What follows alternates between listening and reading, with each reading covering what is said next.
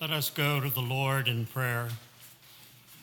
Everlasting God, whose tenacious love holds us, make our hearts the house of your truth, and make our minds the realm of your wisdom, so that our fellowship will become your dwelling place. Through Jesus Christ our Lord. Amen.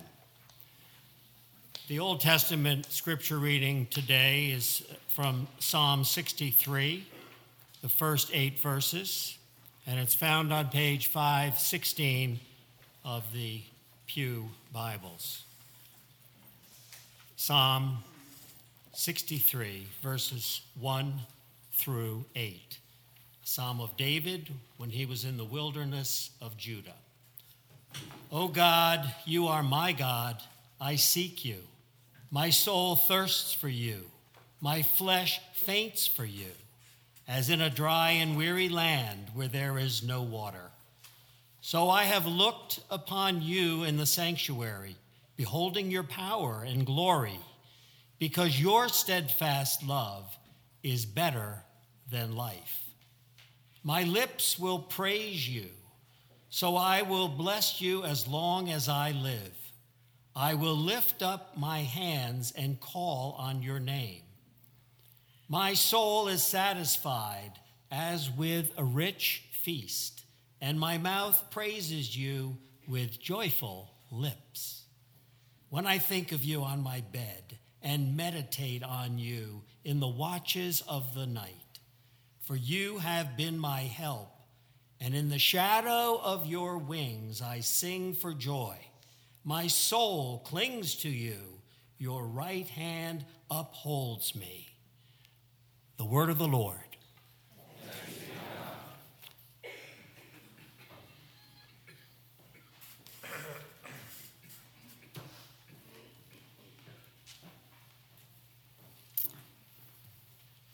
So, last week in the 13th chapter of Luke, we looked at uh, the moment when Jesus is thinking about Jerusalem and lamenting over Jerusalem, the city that kills the prophets. And it ends, that section that we looked at last week, ends uh, a, a larger section of the Gospel of Luke that begins with the passage that we read this morning at the beginning of the 13th chapter. And the entire portion of that Luke's that part of Luke's gospel focuses on one theme, and that is uh, penitence and repentance. So listen now to these words that open this section on penitence in Luke's gospel, the chapter 13, verses 1 through 9. At that very time, there were some, pre- some present who told Jesus about the Galileans whose blood Pilate had mingled with their sacrifices. Jesus asked them, Do you think that because these Galileans suffered in this way, that they were worse sinners than all other Galileans? No, I tell you. But unless you repent, you will all perish as they did. Or those 18 who were killed when the Tower of Siloam fell on them, do you think that they were worse offenders than all the others living in Jerusalem? No, I tell you. But unless you repent, you will all perish just as they did. Then he told this parable. A man had a fig tree planted in his vineyard, and he came looking for fruit on it, and he found none. So he said to the gardener, See here, for three years I have come looking for fruit on this fig tree, and still I find none. Cut it down. Why should it be wasting the soil? He replied, Sir, let it alone for one more year until I dig around it and put manure on it. If it bears fruit next year, well and good. But if not, you can cut it down. This is the word of the Lord. Thanks be to God. So, those of you who know the works of Flannery O'Connor, the Southern author, may remember a short story that she wrote called Revelation. It centers around an older Southern lady named Ruby Turpin who has taken her husband Claude to the doctor. So, as she and Claude are sitting in this little waiting room, Mrs. Turpin starts sizing everybody up. There was the slender, put together lady in a stylish gray suit, And when they exchange annoyed glances over the runny nosed little boy who is sprawling all over the place, Mrs. Turpin instantly determines that she must be good people. Across the room, however, a thin, leathery old woman with a tired, vacant look who wore tennis shoes and a dress with the same fabric pattern that was on Claude's chicken feed bags she was quickly classified as white trash. A younger mother, that mother of the runny nosed little boy who wore bedroom slippers and a yellow sweatshirt, and her lips were stained with snuff tobacco, she was put on an even lower rung. And with remarkable efficiency, Ruby Turpin sized up everybody in that waiting room, something that she did pretty much everywhere she went. Sometimes, O'Connor wrote, and these are her words Mrs. Turpin occupied herself at night naming the classes of people.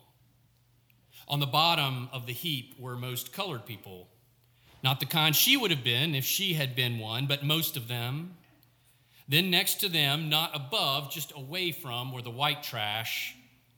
And then above them were homeowners and above them the home and land owners to which she and Claude belonged.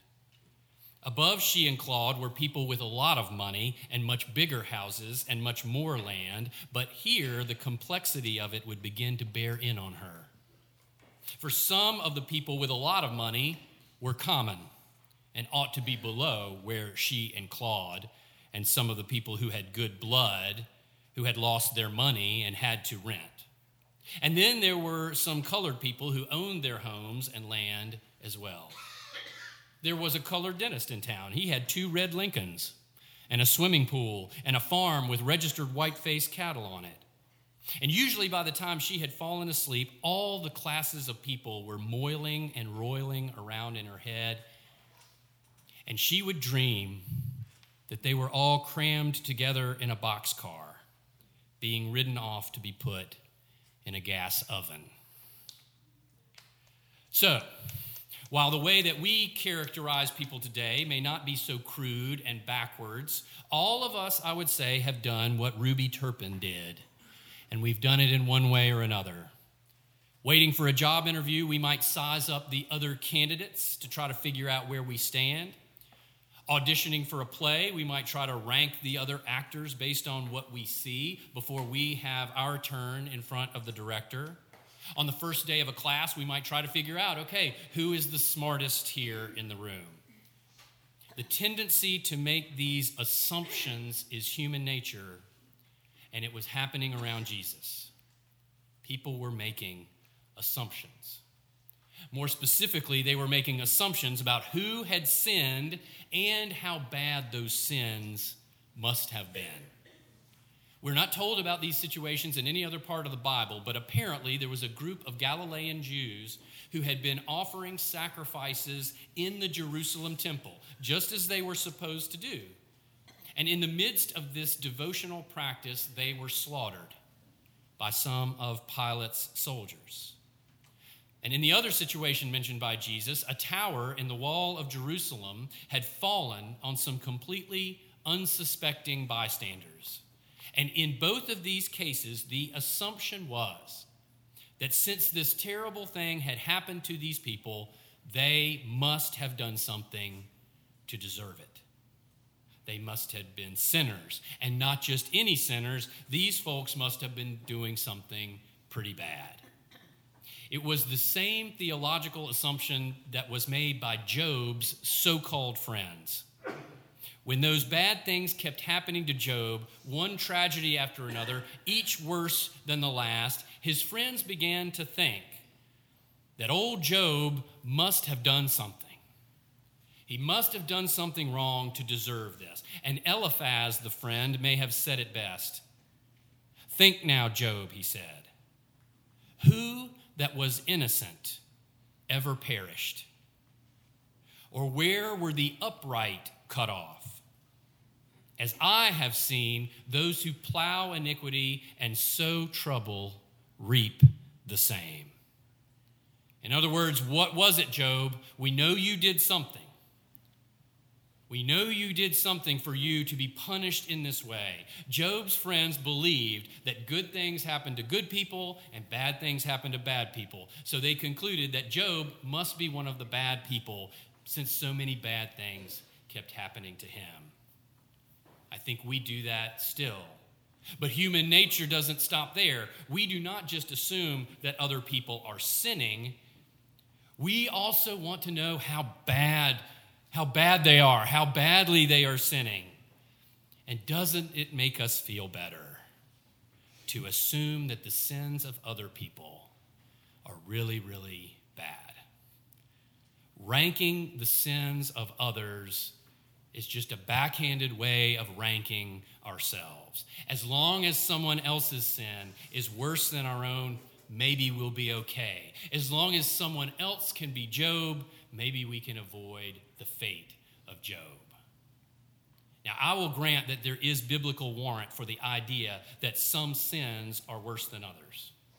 For example, when Jesus um, stands before Pilate and Pilate condemns Jesus to death in the Gospel of John, Jesus says to Pilate that the one who handed, over, handed me over to you is guilty of a greater sin. Or let's put it this way I doubt that anyone would argue that someone who took a pack of post it notes home from the office, or a waiter who may not have reported all of his tips to the IRS, has sinned to the same degree as those who ordered the murder of millions of Jews during World War II.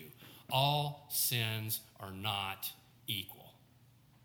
Even so, Jesus does not seem interested in debating which sins are worse or which sinners are worse than other sinners. In fact, Jesus flat out rejects the idea that those Galileans who were savagely murdered in the temple while they were praying and offering sacrifices were worse than anyone else. No, he says.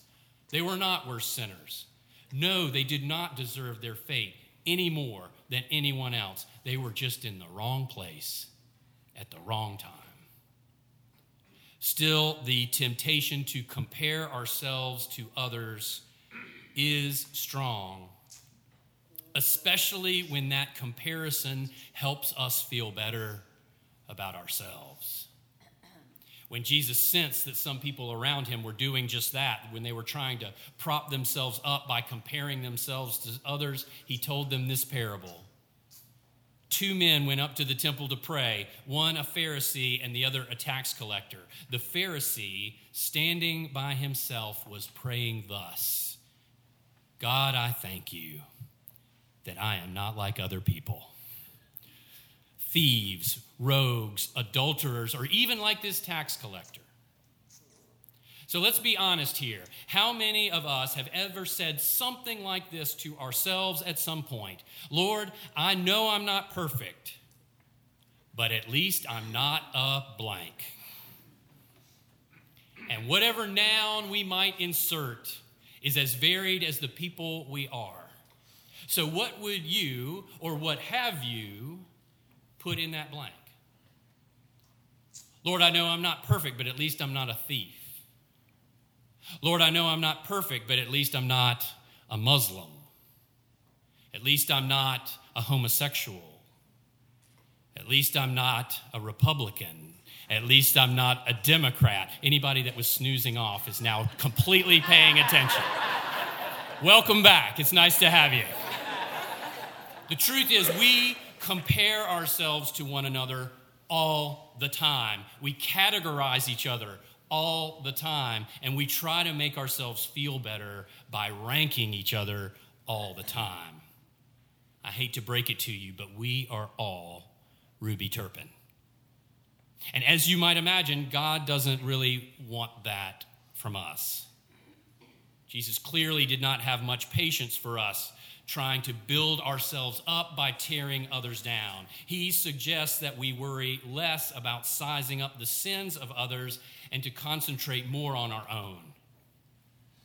Why do you see the speck in your neighbor's eye, he says, but do not notice the log in your own eye? How can you say to your neighbor, friend, let me get that speck out of your eye when you yourself do not see the log in your own eye? You hypocrite, Jesus says. First, take the log out of your own eye, and then you will see clearly to take the speck out of your neighbor's eye. And in Romans 3, Paul makes it clear that whenever we try to convince ourselves that we're more deserving of grace and favor than someone else, that we are fooling ourselves. All fall short, all have sinned. There is no one who is righteous, not even one, Paul says. So instead of spending our time and energy counting up the sins of others and weighing them against our own, God would rather us work to find and keep a truly repentant heart in our own chest. In that parable I mentioned a few minutes ago, when that Pharisee was sitting there thanking God that he was better than everyone else, all those thieves and rogues and tax collectors, an actual tax collector was standing off to the side, away from everyone else repenting. He wouldn't even raise his head to look to heaven, Jesus said, but he was beating his breast, saying, God, be merciful to me, a sinner.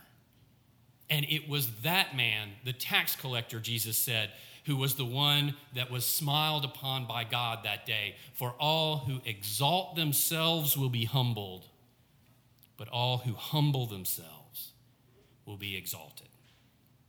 Now, I won't spoil for you the crucial moments of the story of Ruby Turpin, just in case any of you might want to go and read it for yourselves. You can find it pretty easily online. I did.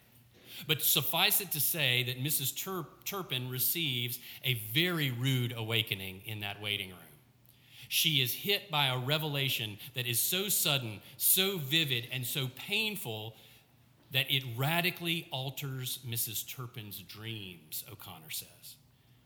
And Flannery O'Connor concludes her story with these words No more does she see classes of people being herded into cattle cars. Instead, she sees a vast swinging bridge extending upward from the earth. And on it, she sees vast hordes of souls rumbling upwards toward heaven.